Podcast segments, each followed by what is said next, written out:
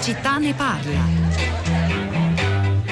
Buongiorno, buongiorno a tutti. Buongiorno. Allora, lei in chiusura dei, dei suoi commenti ha parlato della conclusione del processo Floyd. Ora, la domanda eh, che, che, le vorrei fare è, è, è questa.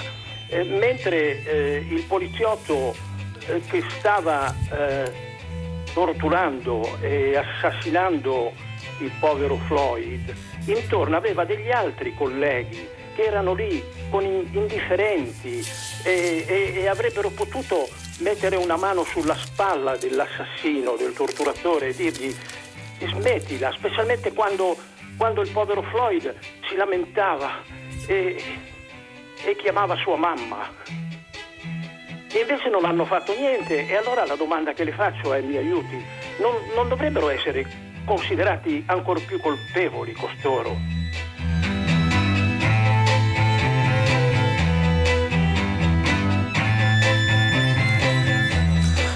Eccoci, 10 1 minuto e 35 secondi, una buona giornata da Pietro del Soldato, benvenuti a tutta la città ne parla che questa mattina, grazie alla telefonata che abbiamo appena risentito, arrivata quasi alla fine del filo diretto di prima pagina, ci sposta negli Stati Uniti dove all'inizio della notte italiana è arrivato il verdetto della giuria popolare del Tribunale di Minneapolis su uno dei processi che non esageriamo a definire tra i più importanti nella storia degli Stati Uniti d'America, il processo a Derek Chauvin, quel poliziotto 46enne che meno di un anno fa ci sono venuti soltanto 11 mesi, ha chiamato un ascoltatore dopo, poco dopo anche per sottolineare la differenza tra i tempi dei processi in Italia e questo processo americano, è stato condannato per aver ucciso eh, schiacciando il proprio ginocchio sul collo il 46enne eh, George Floyd fermato dalla polizia aveva eh, in tasca una banconota falsa da 20 dollari, quei 9 minuti di video che hanno fatto il giro del mondo, che hanno cambiato, diciamolo pure, la storia recente degli Stati Uniti, infiammando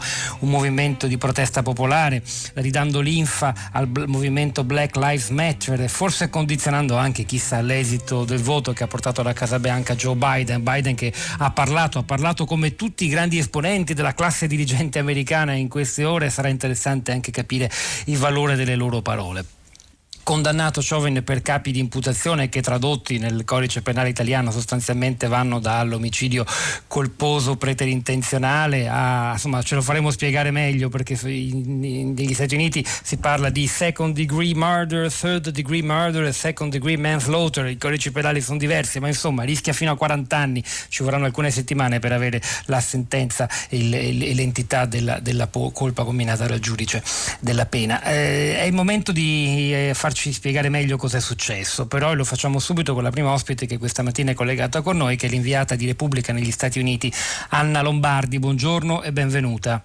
Buongiorno a voi. Saluto anche, perché sono già con noi, Alessandro Portelli, storico, anglista, ha insegnato lunga letteratura anglo-americana alla Sapienza Università di Roma, uno dei grandi conoscitori della storia e della cultura americana. Portelli, benvenuto. Buongiorno, grazie. Ed è con noi anche Andrew Spannaus, giornalista, analista statunitense, direttore del portale transatlantico.info, vive in Italia. Tra i suoi libri ricordo da ultimo uscito per l'editore Mimesis all'America Post Globale, Trump, il coronavirus e il futuro. Spannaus, buongiorno, benvenuto anche a lei. Grazie, buongiorno. Allora Anna Lombardi, chiederei innanzitutto, di, a parte che ci sono delle reazioni davvero straordinarie, di straordinaria importanza, ma eh, eh, andiamo per un secondo di nuovo a quell'aula di tribunale a Minneapolis per capire esattamente che cosa è successo. Sì, innanzitutto vorrei provare a rispondere all'ascoltatore, nel senso che eh, gli altri tre poliziotti che erano presenti eh, sì, quel certo, giorno giusto. su strada saranno processati, ci sarà un altro processo eh, perché si è ritenuto che eh, saranno potenzialmente colpevoli in modo differente. Eh, cioè potenzialmente non potenzialmente colpevoli, potenzialmente giudicabili in modo differente e, e dopo, dopo, la sentenza è presumibile che saranno riconosciuti colpevoli anche loro. Sì, eh, Derek Chauvin è stato riconosciuto colpevole di tutti e tre i capi d'accusa, come dicevi, da una giuria che lo ha eh, condannato all'unanimità eh, dopo eh, solo diciamo, 11 ore di discussione. La difesa aveva battuto sul tasto dell'uso eccessivo della forza e questo evidentemente ha eh, convinto la giuria. E secondo me una cosa molto importante è che ehm, ad ogni passaggio ehm, si era ribadito che questo non era un processo alla polizia ma ad un solo uomo. Una, una frase cardine secondo me perché eh, ha lasciato fuori tutte le polemiche dell'estate scorsa sulla, sulla riforma della polizia. E, e, la difesa ha portato eh, in aula a testimoniare persino il capo della polizia di Minneapolis, eh, Medaria Aradondo, eh, che, che, aveva detto una cosa molto importante, aveva detto noi dobbiamo agire in modo che tutti tornino sempre a casa vivi, i poliziotti ma anche eh, gli imputati. Eh, l'avvocato dell'accusa invece, Rick Nelson, aveva sostenuto che Floyd non era morto, ucciso da quel ginocchio sul collo per 9 minuti e 19 secondi, eh, ma per l'effetto di eh, quelle droghe di cui era dipendente. Una tesi che è stata eh, innanzitutto smontata da eh, importanti medici apparsi in aula, ma a mio giudizio è stato anche un boomerang in qualche modo della, dell'accusa, perché eh, Floyd non era un tossicodipendente da, da droghe da strada, da eroina, ma di quel fentanyl che è l'oppiaceo che in America è responsabile di una vera crisi, eh, uno scandalo legato alle prescrizioni facili di, di medici compiacenti, ecco. eh, una situazione insomma in cui molti americani potevano eh, riconoscersi. E poi molti, da, dalla pelle nera e anche dalla pelle bianca abbiamo, si è raccontato spesso come questa epidemia di dipendenza da oppiacei abbia caratterizzato anche quelle esatto. fasce di America profonda eh, bianca che ha visto perdere status economico e sociale negli ultimi anni, quindi è un elemento in più che rende ancora più interessante questa vicenda. Esatto, e poi ha sostenuto la, to- la tesi della folla aggressiva, che, ven- che, è stata smontata dai video mostrati in aula, nel senso che quella folla era un pugno di persone indignate e eh, sempre più sconvolte che hanno anzi eh, tutto sommato reagito con molto autocontrollo. Tra loro c'era Darnella Fadler che è la diciottenne che ha girato il video che poi ha fatto il giro del mondo eh, che è stata adesso addirittura premiata da Spike Lee per, per quel video, nel senso insomma per la prontezza di quella, di quella testimonianza e con lei c'era questa cuginetta ragazza di nove anni, anche lei chiamata a testimoniare in aula e citata nella ringa finale da uh, Jerry Blackwell, che, che, era appunto uno degli avvocati della, dell'accusa, che, che, che, ha detto quella che stava succedendo poteva capirlo anche un bambino e infatti una bambina lo ha capito, chi non respira muore. E su queste parole, anche sulle famose parole di Floyd, è tornato il presidente Biden che ha detto cose importanti. Questa sentenza è un passo gigante contro il razzismo, quindi qualcosa che non riguarda sì solo eh, i protagonisti, il colpevole, ma la società americana nel suo insieme, a dimostrazione di come la vicenda e il problema del rapporto tra polizia e la comunità afroamericana sia, eh, diciamo così, di stringente attualità, sta la notizia arrivata poche ore prima di questo verdetto, cioè l'uccisione di una ragazza di 16 anni a Columbus, Ohio. Eh, con, gli è stato sparato un, almeno un proiettile dalla polizia lei aveva un coltello in mano, le circostanze non si conoscono bene, però insomma è come dire un'altra delle notizie che dimostrano come in realtà i, i, il problema sia profondamente radicato. Sandro Portelli, ri, ri, anzi no, forse chiedo un'altra cosa ad Anna Lombardi, così abbiamo un po' tutti gli elementi sul tavolo prima di passare anche con Portelli e Spannausa ai commenti. Dicevo delle parole eh, di, di, Biden che poi ha parlato, aveva, già prima della sentenza aveva parlato di prove schiaccianti, insomma non so quanto usuale sia che un Presidente degli Stati Uniti in qualche modo dire, si intrometta nel, nel, nel, lavoro di un tribunale, di una giuria popolare, ma, ma quasi tutti gli esponenti dell'America che contano hanno detto qualcosa. Sì, eh, tu, tu, hai citato Joe Biden, io ti vorrei citare Maxine Waters, che è una delle deputate afroamericane che erano, ehm, che erano appunto a Minneapolis, che anche lei ha detto che insomma, la sentenza deve essere assolutamente di colpevolezza, tanto da farsi sgridare dal giudice che ha detto che queste parole potrebbero anche essere impugnate eh, in appello, cioè che in qualche modo sono pressioni nei confronti della giuria che naturalmente era isolata, però insomma eh, che si è mossa in un contesto eh, ben preciso.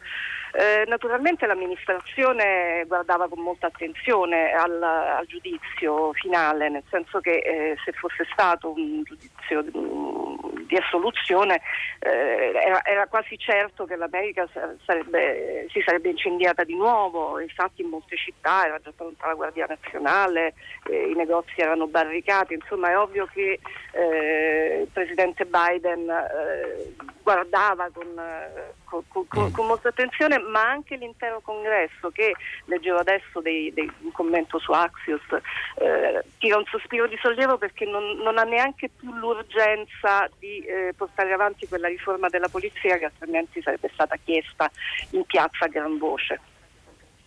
E forse anche a questo è dovuto il sollievo di Biden, non lo so, però Sandro Portelli, tra le altre cose, il Presidente degli Stati Uniti ha commentato questa sentenza dicendo il cambiamento è cominciato.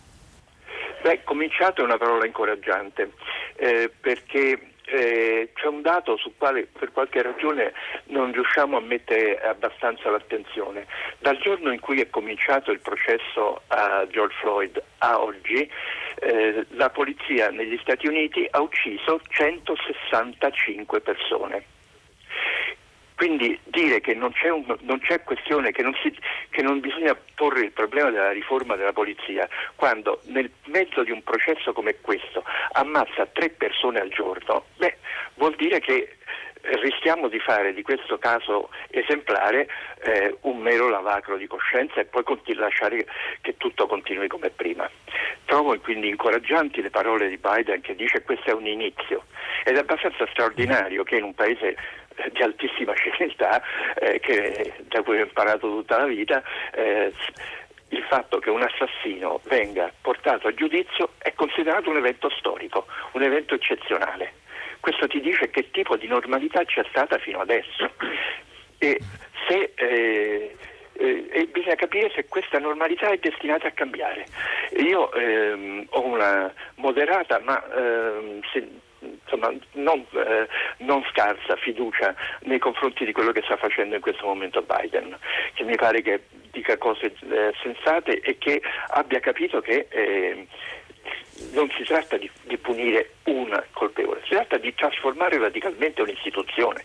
Contemporaneamente in questi giorni escono fuori dati che dimostrano eh, la presenza eh, forte, significativa di eh, gruppi organizzati di estrema destra nelle forze armate e, e che erano presenti eh, anche il 6 gennaio a Washington. Anche qui questo eh, ne, nella polizia è ancora più radicato. Quindi si tratta veramente di eh, incidere su una, eh, non su una mela marcia, ma su un intero eh, barile che sta, che sta, marcendo e in cui quelli che stanno a rischio sono proprio le, le, le le persone per bene, i poliziotti onesti, per, i poliziotti per bene, che sono probabilmente la maggioranza ma che sembrano eh, privati, di, privati di, di, di, voce e di presenza. Se la, negli ultimi, almeno negli ultimi dieci anni la polizia negli Stati Uniti ha ucciso mediamente 1100 persone l'anno, 1100 persone l'anno. E, ehm, è, questa è la normalità.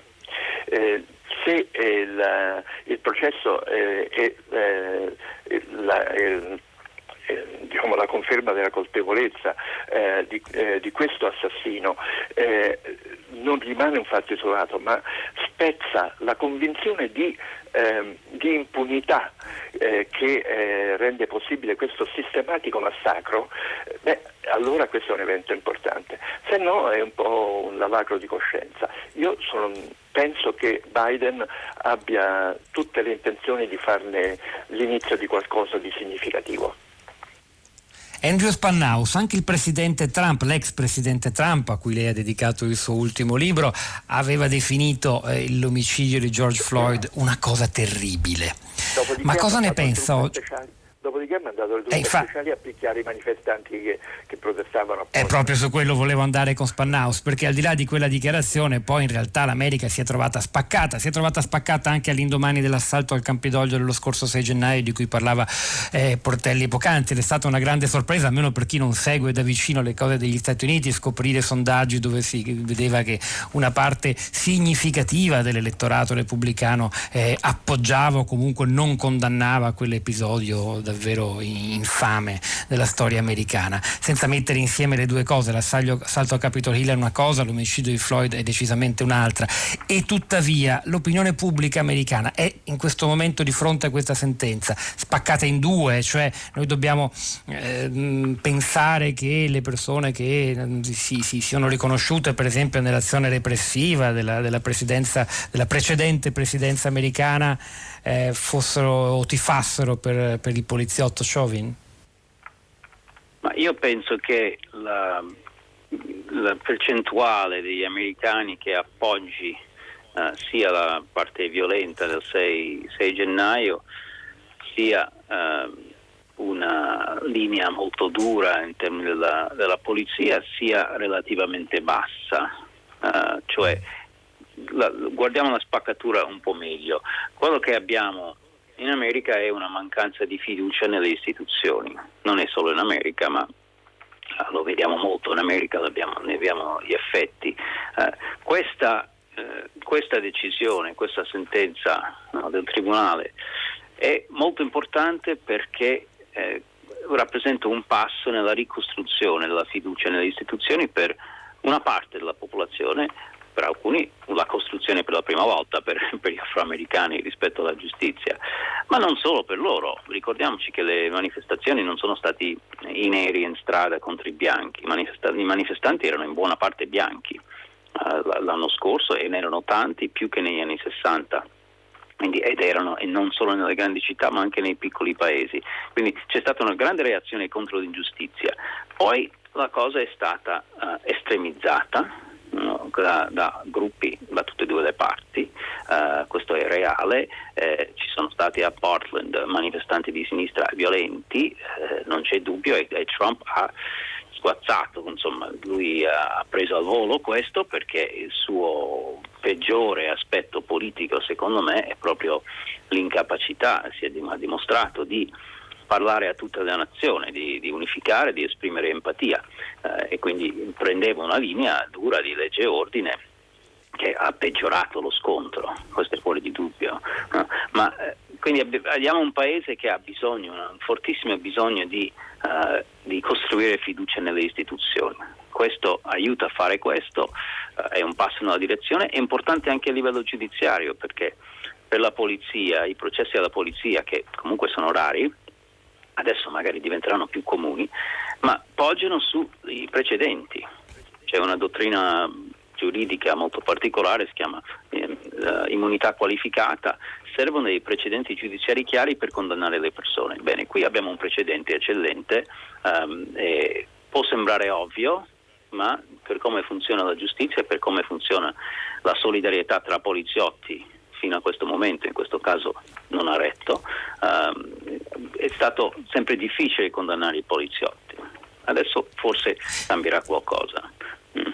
Ecco, in quale punto... direzione? Volevo chiedere anche ad Anna Lombardi proprio di, di, di, insistere ancora, di tornare un po' su questo eh, progetto di riforma della polizia. Lei ci diceva che forse questa sentenza toglie un po' di pressione sui tempi per farla, però pare inevitabile che prima o poi arrivi durante la presidenza Biden. Nei mesi più caldi che seguirono l'uccisione di Floyd, con le piazze di mezza America infiammate dalla protesta di Black Lives Matter, sì, ci fu un vero e proprio movimento che chiedeva di definanziare la polizia con eh, conseguenti anche reazioni di chi si temeva di diventare così più insicuro nei, nel proprio quartiere, nella propria città. E che cosa significa riformarla e, e, e che, quanto è forte la paura di un'opinione pubblica che magari non si schiera, non è né di Black Lives Matter ma tantomeno è allineabile sul suprematismo bianco, eh, la paura di, semplicemente di ritrovarsi con delle città meno pattugliate, meno sicure dunque. Ma innanzitutto bisogna capire che cosa si intende quando si dice di definanziare la polizia, quando si parla di definanziare la polizia. Ora, eh, quello che è evidente è che spesso eh, gli agenti che intervengono non sono preparati adeguatamente, questo lo dimostra eh, quello che è successo proprio a Minneapolis qualche giorno fa con la morte del, del giovane Duante Wright eh, dove la poliziotta dice che voleva prendere un teaser e, e ha usato una pistola. Eh, ci sono stati casi clamorosi anche nei mesi scorsi, penso al, a un ragazzino autistico eh, mandato in ospedale in UTA semplicemente perché appunto anche lì i poliziotti chiamati dalla madre sono intervenuti, hanno usato un teaser, insomma eh, come dire, c'è una, una, tendenza a usare la forza sempre e comunque immediatamente. Quindi quando si parla di definanziare la polizia si parla allo stesso tempo anche di mettere i fondi in determinati programmi che possono essere per esempio ehm, appunto eh, eh, programmi di, di, di, per utilizzare al meglio determinate tecniche pacifiche o anche eh, mettere questi fondi in progetti di quartiere e via dicendo. Quindi è, è una questione molto complessa. La paura naturalmente, ovviamente Trump associato, associato su, su, sulla, sulla frase legge ed ordine che ovviamente non è inventata da lui, frase eh, che, che, che, risale agli anni, agli anni 60, eh, portata avanti da Nixon. Eh, diciamo, ha cavalcato eh, l'onda della paura eh, che però poi in qualche modo è stato anche un boomerang perché adesso di legge ordine dopo il 6 gennaio non parla più nessuno visto che mh, tra i rivoltosi c'erano appunto anche eh, poliziotti, c'erano anche mh, eh, ufficiali dell'esercito e via dicendo.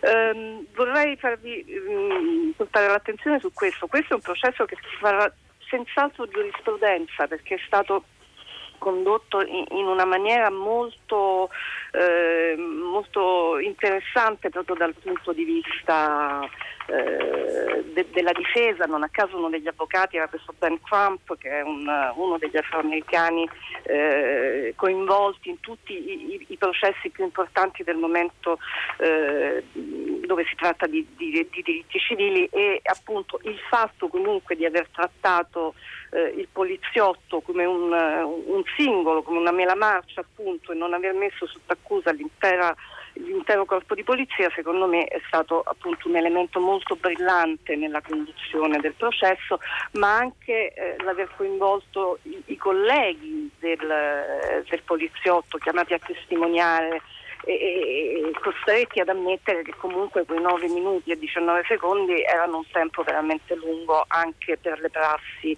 diciamo, di contenimento più importanti. L'altra cosa che vi vorrei far notare è che questa, eh, questa, eh, i giurati insomma, eh, veramente rappresentavano in qualche modo l'America, sono stati eh, scelti con molta attenzione, era, era una giuria mista con eh, sei bianchi, quattro afroamericani, eh, due, due, invece che erano diciamo, di razza mista, come si dice appunto negli Stati Uniti, e eh, per metà uomini, per metà donne, insomma in qualche modo veramente si è cercato di, eh, di, di di essere specchio de, de, dell'America anche nel, nel, giudicare il poliziotto Derek Chauvin. George Floyd riposa in pace, scrive Assunta da Perugia al 335 5634 296. A proposito, mandateci messaggi via sms e via WhatsApp a questo numero e anche WhatsApp audio, i vostri vocali, fateli durare poco, meno di un minuto. Alcuni li ascolteremo insieme, gli altri li pubblicheremo sul sito di Radio 3. Vi ricordo ancora il numero 335 5634 296. Riposa in pace, in pace Floyd, scrive Assunta. Dicevo che la tua ingiusta morte possa cambiare le sorti di tutte le minoranze in un'America dove la democrazia molto spesso viene dimenticata e poi Ada da Ancona tanto razzismo negli USA ma non ricordano quanti, quando tanti anni fa i neri fecero molto comodo con la vergogna della eh, schiavitù. La storia è stata tirata in ballo molte volte Sandro Portelli sono state abbattute statue di schiavisti. Insomma l, in realtà c'è un rapporto molto critico con il passato e con il periodo che ha fondato gli Stati Uniti d'America quali noi li conosciamo. E, E le chiedo di commentare questi due messaggi e soprattutto le chiedo fino a che punto questa sentenza che sembra in qualche modo un, una vittoria di Black Lives Matter appartiene anche alle altre minoranze etniche degli Stati Uniti. Ma su questo secondo punto direi che in primo luogo eh, nella misura in cui si può parlare di vittoria in un caso giudiziario, non ci dovrebbero essere vincenti e perdenti in un caso giudiziario. Però è indubbio che il tono vittorioso è persino nelle parole del presidente Biden, no? Esatto. Cioè, Però è, è così è stata vissuta. Suggerisce, suggerisce appunto che siamo in una situazione abbastanza, abbastanza anomala e direi che il fatto che si sia fatto un passo in direzione di giustizia per una volta è una vittoria di tutti, non è una vittoria soltanto delle, eh, delle minoranze e questo conferma un dato fondamentale, che ehm, come hanno scritto moltissimi storici che vanno ehm, anche in Italia, Bruno Cartosio, ma W.B. Du Bois, eccetera. Gli afroamericani sono da sempre la avanguardia democratica nel paese, cioè eh, la democrazia negli Stati Uniti avanza eh, in primo luogo eh, grazie alle battaglie democratiche degli afroamericani, cioè le minoranze sono, eh, sono i portatori le minoranze sono i portatori dell'interesse generale. Questo a me pare un dato assolutamente importante. Quindi il riferimento che veniva fatto alla vicenda della schiavitù è evidentemente cruciale. Lo stesso Biden ha detto prima di essere eletto presidente, addirittura queste cose sono eh, l'eredità del peccato originale del nostro paese, che è la schiavitù. Cioè gli Stati Uniti eh, hanno fondato una democrazia grazie a un genocidio e alla schiavitù, che non significa che non abbiano che poi fondato una democrazia, ma che questa democrazia si porta appresso questo fantasma, come eh, nel, nel, grande romanzo di Toni Morrison, eh, Beloved, amatissima questo fantasma insopprimibile che non può né essere raccontato perché è indicibile né essere, né essere cancellato perché continua a, tor- a, a tornare fuori.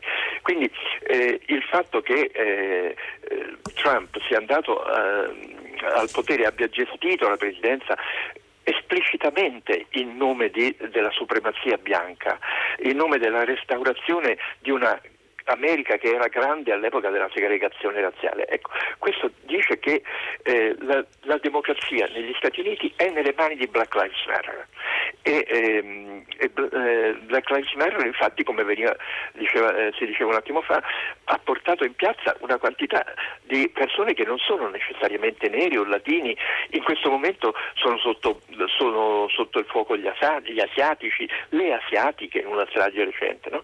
Quindi eh, e, eh, ed è bene non dimenticare che eh, la, eh, eh, tra le vittime, tra queste 1100 persone ammazzate ogni anno dalla polizia impunemente, la percentuale di neri e latini e soprattutto nativi americani, che sono quelli che hanno la percentuale più alta di vittime, è mh, almeno doppia rispetto alla loro eh, percentuale nella popolazione, che tantissime delle vittime sono bianche e quello che hanno quasi tutti in comune è che sono quasi tutti poveri. È molto raro che la polizia ammazzi un ricco e quindi c'è un elemento di unità che mi permetto di chiamare anche di classe, eh, che eh, un movimento come Black Lives Matter sta eh, aiutando l'America a riscoprire.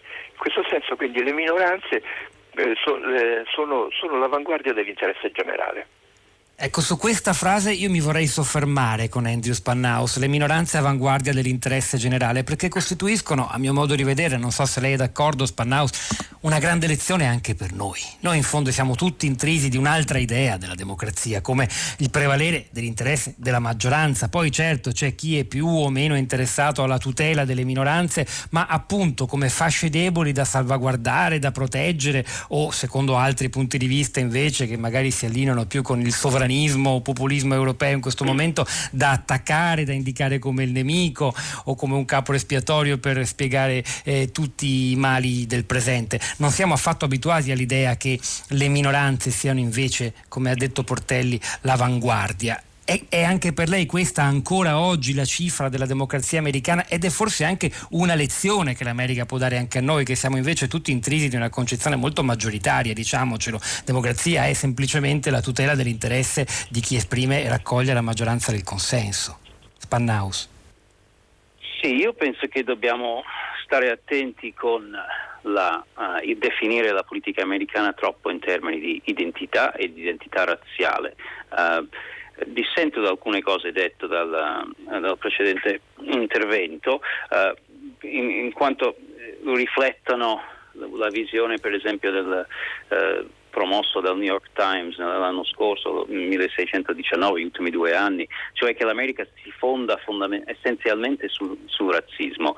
Il, lo schiavismo, la schiavitù era una, una realtà terribile, ma che era vista già da molti dei padri fondatori, non da tutti perché alcuni avevano addirittura schiavi, ma eh, da molti dei padri fondatori come un'istituzione che doveva scomparire. Era nella Costituzione americana che entro vent'anni eh, doveva scomparire la tratta degli schiavi e il giorno dopo i vent'anni si fece la legge. Cioè era una battaglia già dall'inizio si era coscienti del problema, ma purtroppo si fece un compromesso, questa era l'idea poter, per poter tenere insieme il paese. E secondo me la crescita, io insegno insomma, all'università una, proprio una, una, la storia uh, economica americana e, e, si può vedere molto bene come, come la, il nord Uh, non tutti, ma buona parte del nord e degli economisti nazionalisti di allora, allora dicevano che la, l'economia schiavistica fa male alle, al paese in realtà, abbassa il valore degli uomini, abbassa il valore della, uh, della, gente, che in realtà era un modello feudale che non era consono a, al progresso americano.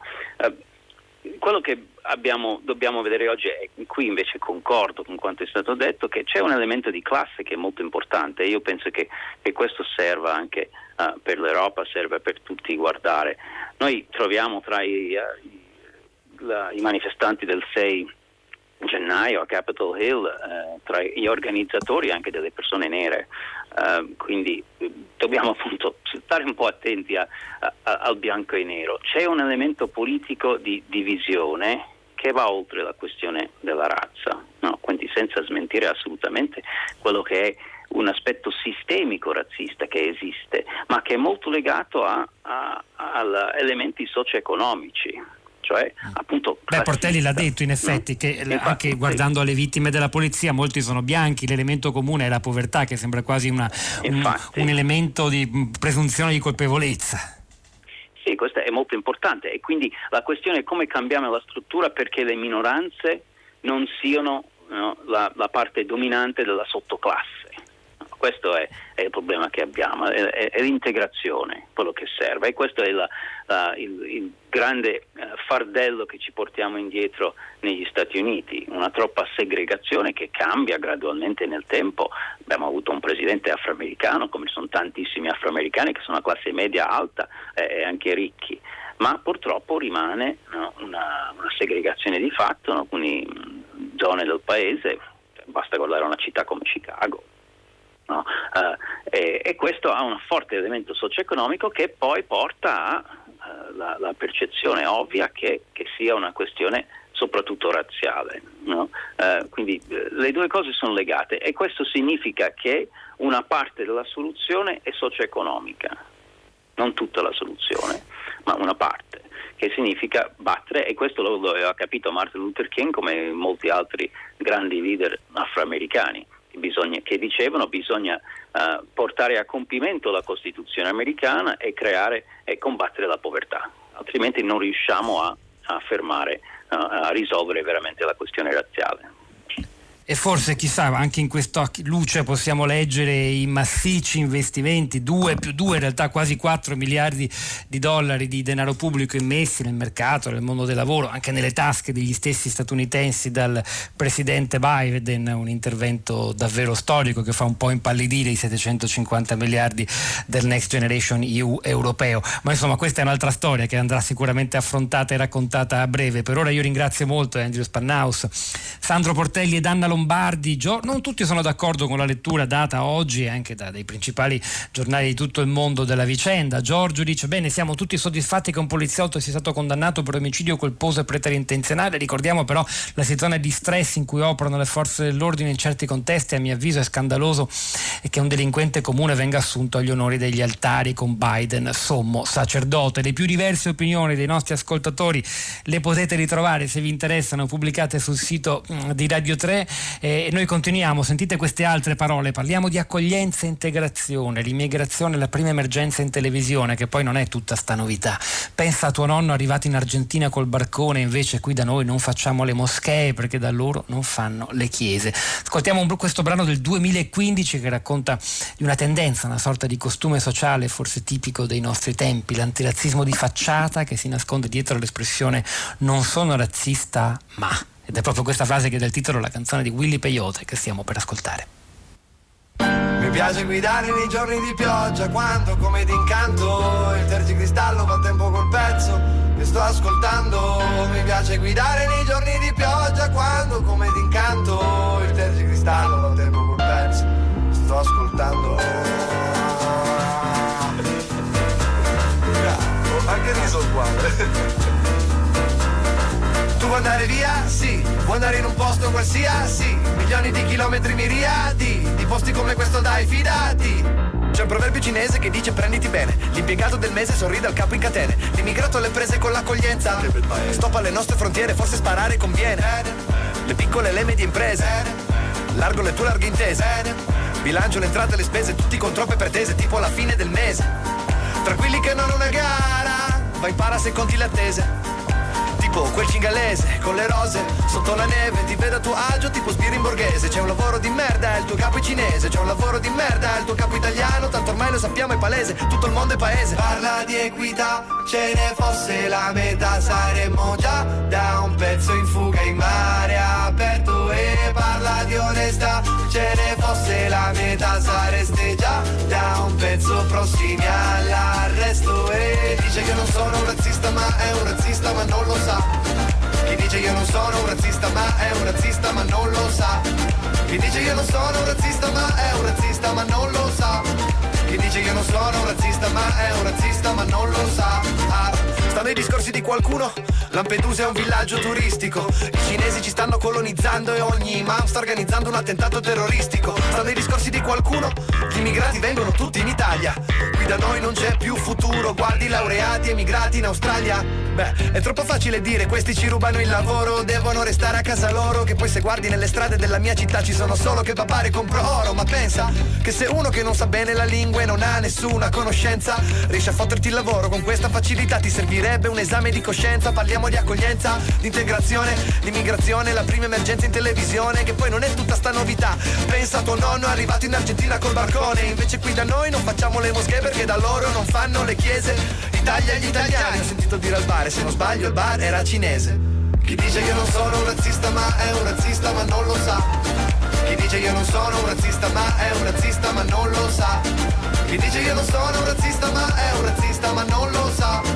Chi dice che non sono un razzista ma è un razzista ma non lo sa. Ah, Parla di equità, ce ne fosse la metà Saremmo già da un pezzo in fuga in mare. Aperto E parla di onestà, ce ne fosse la metà Sareste già da un pezzo prossimi all'arresto e...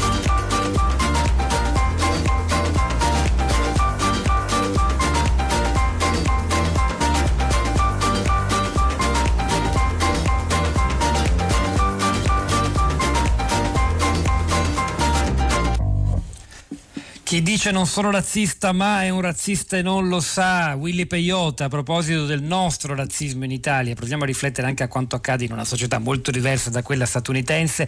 Eh, da poco, a, tra un quarto d'ora circa, avremo con noi il direttore dell'Ufficio Nazionale Antidiscriminazione Razziali, della Presidenza del Consiglio, proprio per fotografare l'Italia del 2021 di fronte al razzismo, ma insomma è il momento di vedere cosa succede in rete e di ascoltare le vostre voci. Sara Sanzi, a te la parola.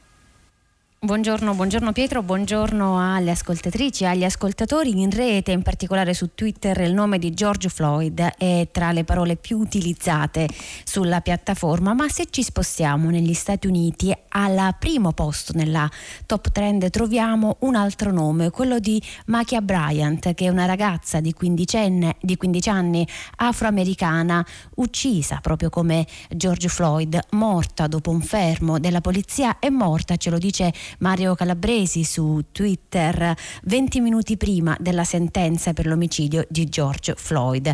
È morta in Ohio e di questo stanno discutendo in questo momento gli americani sulle varie piattaforme, piattaforme dove abbiamo visto anche in questi mesi l'hashtag Black Lives Matter ha portato una vera e propria rivoluzione. C'è una, un'analisi in particolare dell'Università del Connecticut che spiega come questo hashtag abbia portato portato per la prima volta i temi politici su Instagram. Noi continueremo a seguire eh, l'hashtag George Floyd ma anche Makia Bryant nel corso ancora del resto della puntata, ma ascoltiamo prima cosa hanno da dirci i nostri ascoltatori. La prima ascoltatrice oggi ci chiama dalla provincia di Belluno ed è Maria. Buongiorno Maria. Buongiorno. Prego. Io volevo dire questo, che eh, la, quello che è successo con questo processo in America eh, dimostra eh, quello che sappiamo tutti, cioè che la polizia eh, negli Stati Uniti eh, è molto violenta, in una maniera inimmaginabile da noi in Europa o in Italia. E perché è violenta? Perché c'è un, una, un uso, una diffusione delle armi capillare. Quindi ogni volta che entra in azione non può mai sapere se la persona che sta per fermare sparerà prima lei o prima la polizia. Quindi non è un fatto di eh, razzismo, perché questa violenza eh, agisce contro tutti. Moltissimi sono i bianchi uccisi dalla polizia o altre minoranze. Eh, grazie problema, Maria, grazie Maria. Il suo... Film, il suo messaggio Maria viene ripreso anche da alcuni... Lo vediamo continuamente. Quindi fare di questa, di questa questione così grave una eh, una questione di razzismo contro gli afroamericani è una, una, una specie di montatura ad uso dei democratici e secondo me sarà molto divisiva invece di centrare l'argomento fondamentale, come fare a rendere la polizia meno violenta in una società così violenta, dove le armi sono in mano di tutti. Maria, noi la ringraziamo, era Maria dalla provincia di Belluno, il messaggio viene ripreso anche da alcuni nostri ascoltatori su Facebook, Rossella per esempio scrive è tanta ancora la strada da fare, da percorrere, molto bisognerà impegnarsi per sconfiggere il devastante pregiudizio che dilania il tessuto sociale. 335 5634 296 è il nostro numero al quale mandare messaggi e anche messaggi vocali come quelli che abbiamo appena ricevuto. Mara da Napoli, che George Floyd riposi in pace. D'accordo, ma io penso che è una pace che non meritava e che comunque la sua vita è stata spenta. Forse un po' di pace eh, la possono avere i suoi genitori. Buongiorno, Vittorio da Udine. Una riforma della polizia negli Stati Uniti sicuramente sarebbe un fortissimo cambiamento, però secondo me la vera rivoluzione in quel paese sarebbe limitare la facilità con la quale si acquistano qualsiasi tipo di armi, comprese mitragliette tipo eh, armi da guerra. Sempre sulla nostra pagina Facebook tocchiamo, troviamo invece Giancarlo che dice colgo l'occasione per sottolineare la lentezza abissale dei nostri processi e di centinaia o forse migliaia di procedimenti che riguardano donne che hanno subito violenze da mariti e compagni e che attendono vergognosamente che i giudici si decidano a emettere la sentenza di primo grado. Abbiamo ancora un'ascoltatrice da Viterbo e Anna. Buongiorno Anna. Buongiorno, buongiorno a voi e buon lavoro. La mia esperienza è stata questa, vado spesso negli Stati Uniti e durante un mio soggiorno in un banalissimo centro commerciale, come ci sono anche qui, c'era logicamente l'angolo della vendita delle armi. Allora sono, ho voluto fare un esperimento e ho chiesto quale revolver potrei prendere adatto a me e mi hanno fatti vedere vari tipi e dice quale vuole, quale acquista? Io dico veramente non ho con me né passaporto né documenti. E loro mi dicono ma non ci serve. E questo a me ha sorpreso moltissimo. E erano molto insistenti perché io comprassi almeno un revolver. E ho detto, dico sì, vado a chiamare mio marito così gli chiedo consiglio. E sono sparita con una scusa perché non mi mollavano, mi volevano per forza vendere un revolver. Questo dipende anche Grazie Anna per questo, grazie per questo racconto, per questa testimonianza. Grazie per questa testimonianza ad Anna che ci ha chiamato da Viterbo. Tornando sui social network, prima di chiudere questo spazio virtuale della piazza, ricordiamo che Facebook proprio in queste ore ha annunciato che ci sarà particolare attenzione nella moderazione dei commenti che riguardano il caso George Floyd, non solo a tutela della difesa di George Floyd, ma anche a tutela di Derek Chauvin, il poliziotto che è stato appena accusato di omicidio. Noi torniamo, torniamo con Tutta la città ne parla, torniamo dopo il giornale radio e l'onda verde. Hai fatto una playlist? Che carino che sei. Non toccare il mio telefono. Come finirà la serata? Immagino che mi riaccompagnerai a casa e te ne andrai. Oh. Tu pensavi che avremmo fatto sesso? No. no, voglio dire... No. Non ha messo la freccia prima di svoltare. Uh, mi dispiace. Scenda dalla macchina. Posso chiederle perché? No, non può. Mani dietro la testa in ginocchio. Fa sul serio? In ginocchio! Perché è in arresto? Torni in macchina! Sono un avvocato! Rientra, Sto prendendo tranquilla. il cellulare!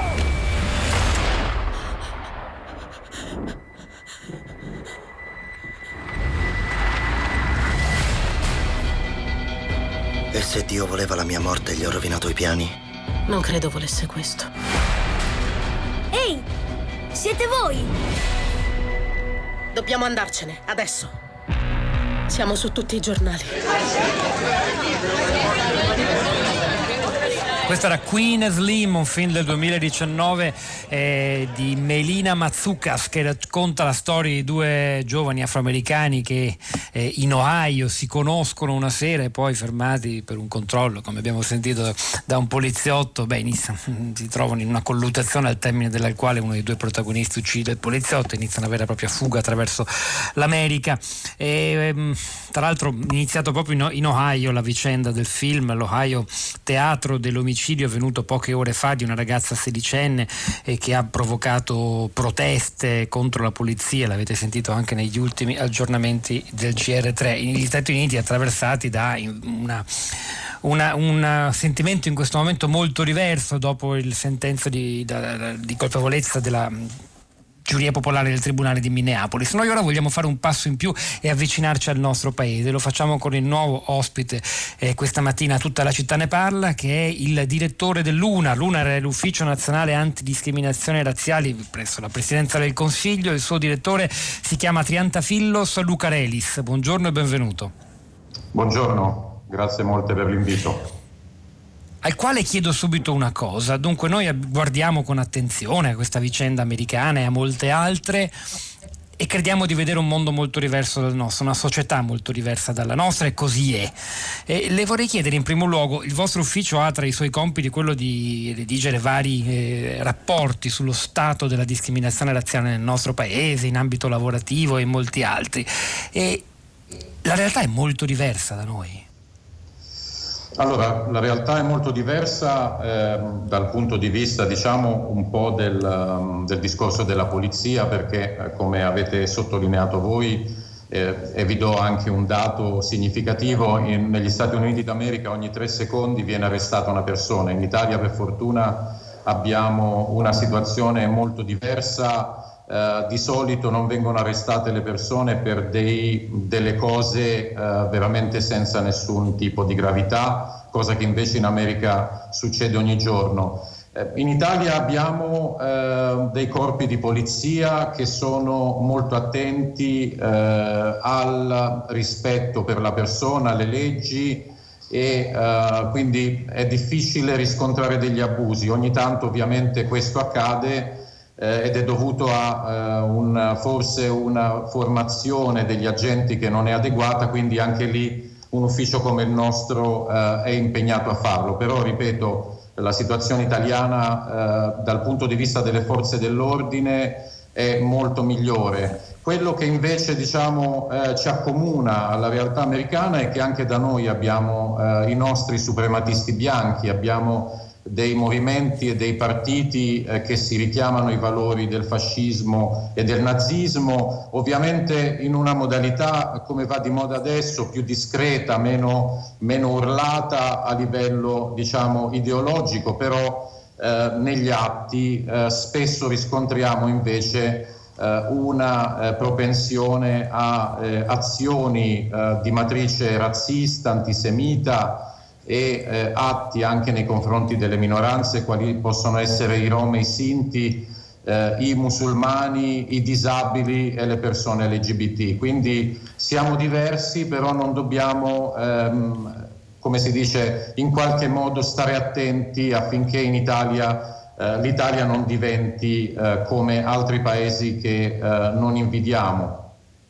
Direttore Lucarelli, poco fa per prepararmi a questa puntata di Tutta la città ne parla leggevo un intervento uscito in realtà all'indomani dell'uccisione di George Floyd, quindi l'estate scorsa sulla rivista Nigrizia di Cecil Chieng, che gli ascoltatori ricorderanno, è stata anche ministra di un governo italiano di origini congolesi, sul razzismo che c'è in Europa e che c'è anche se spesso non è adeguatamente raccontato. Lei dice per esempio le persone di pelle nera che vivono nel continente europeo, che sono se non sbaglio 10 milioni circa, vivono costantemente costantemente, quotidianamente, più o meno forti discriminazioni se entrano in un'agenzia immobiliare per chiedere un appartamento in affitto, nel luogo di lavoro e in molte altre situazioni, come dire, banali. E è una cosa che corrisponde anche a voi e si può quantificare questo, eh, se c'è razzismo strisciante, non solo nei confronti delle persone di origini africane, ma di tutti quanti, eh, quelli che vengono da minoranze etniche. Voi lo fate per questo sforzo, no? Sì, sì, effettivamente abbiamo casi anche eh, di dinieghi da parte delle banche per prestiti, per mutui, abbiamo proprietari di case che non affittano a persone nere, eh, abbiamo eh, tutta una serie di piccole e grandi eh, casi di discriminazione, per esempio anche abbiamo avuto eh, l'estate scorsa rispetto ai stabilimenti balneari, eh, non, non, è stata concessa la possibilità a una persona nera insieme ad amici suoi di entrare in uno stabilimento in quanto nero. Cioè ci sono dei casi Uh, molto, molto brutti, molto sgradevoli che accadono ogni giorno e uh, a mio avviso sono dovuti anche a una certa propaganda forse eh, che andrebbe evitata. Ma sono casi emblematici o sono punte di mh, iceberg che non vediamo?